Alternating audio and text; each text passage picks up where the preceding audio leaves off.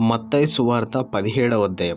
ఆరు దినములైన తర్వాత యేసు పేతురును యాకోబును అతని సహోదరుడైన యోహానును వెంటబెట్టుకొని ఎత్తైన ఒక కొండ మీదికి ఏకాంతముగా పోయి వారి ఎదుట రూపాంతరం పొందెను. ఆయన ముఖము సూర్యుని వలె ప్రకాశించను ఆయన వస్త్రములు వెలుగు వలె తెల్లనివాయను.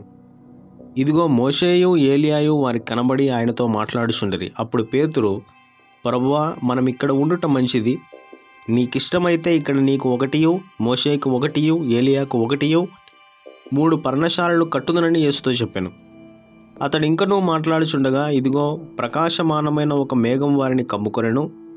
ఇదిగో ఈయన నా ప్రియకుమారుడు. ఈయన యందు నేను ఆనందించుచున్నాను. ఈయన మాట వినుడని ఒక శబ్దం ఆ మేఘంలో నుండి పుట్టాను. శిష్యులు ఈ మాట విని బోర్లపడి మిక్కిలి భయపడగా యేసు వారి యొద్దకు వచ్చి వారిని ముట్టి లెండి భయపడకూడని చెప్పాను. వారు కనులెత్తి చూడగా యేసు తప్ప మరి ఎవరునూ వారికి కన వారికి కనపడలేదు వారు కొండ దిగి వచ్చుచుండగా మనుషు కుమారుడు మృతుల్లో ఉండి లేచి వరకు ఈ దర్శనం మీరు ఎవరితోనూ చెప్పకూడదని యేసు వారికి ఆజ్ఞాపించను. అప్పుడు ఆయన శిష్యులు ఇలాగైతే ఏలియా ముందుగా రావాలని శాస్త్రులు ఎందుకు చెప్పుచున్నారని ఆయన అడిగిరి. అందుకు ఆయన ఏలియా వచ్చి సమస్తమును చక్కబెట్టిన మాట నిజమే. అయినను ఏలియా ఇదివరకే వచ్చను. వారు అతనిని ఎరుగక తమకిష్టం వచ్చినట్లు అతని ఎడల చేసిరి.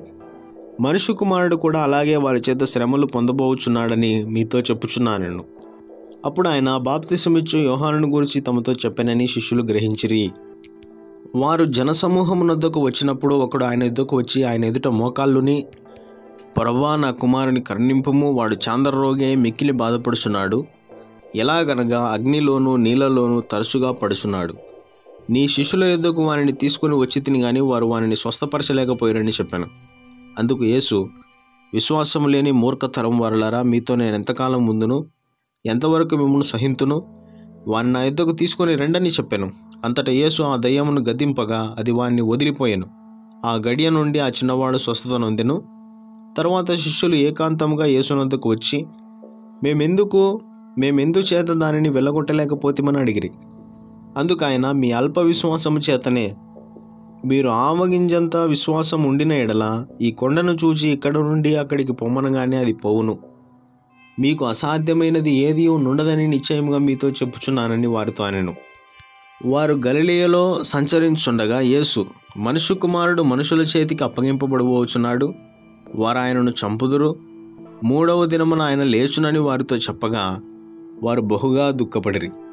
వారు కపర్ణహోమునకు వచ్చినప్పుడు అరశకేలు అను పన్ను వసూలు చేయువారు పేతురునద్దకు వచ్చి మీ బోధకుడి అరశకేలు చెల్లింపడా? అని అడుగుగా చెల్లించునను. అతడు ఇంటిలోనికి వచ్చి మాట్లాడక ఉనిపై యేసు ఆ సంగతి ఎత్తి సిమోనా నీకేమి తోచున్నది? భూరాజులు సుంకమును పనును ఎవరి యొద్ద వసూలు చేయుదురు? కుమారుల యొద్దనా అన్యుల యొద్దనా? అని అడిగాను. అతడు అన్యుల యొద్దనే అని చెప్పగా యేసు అలాగైతే కుమారులు స్వతంత్రులే. అయినను మనము వారికి అభ్యంతరము కలగచేయకూడనట్లు నీవు సముద్రమునకు పోయి గాలం వేసి మొదట పైకొచ్చు చేపను పట్టుకుని దాని నోరు తెరిచిన ఎడల ఒక షెకెలు దొరుకును. దానిని తీసుకుని నా కొరకును నీ కొరకును వారికిమ్మని అతనితో చెప్పెను.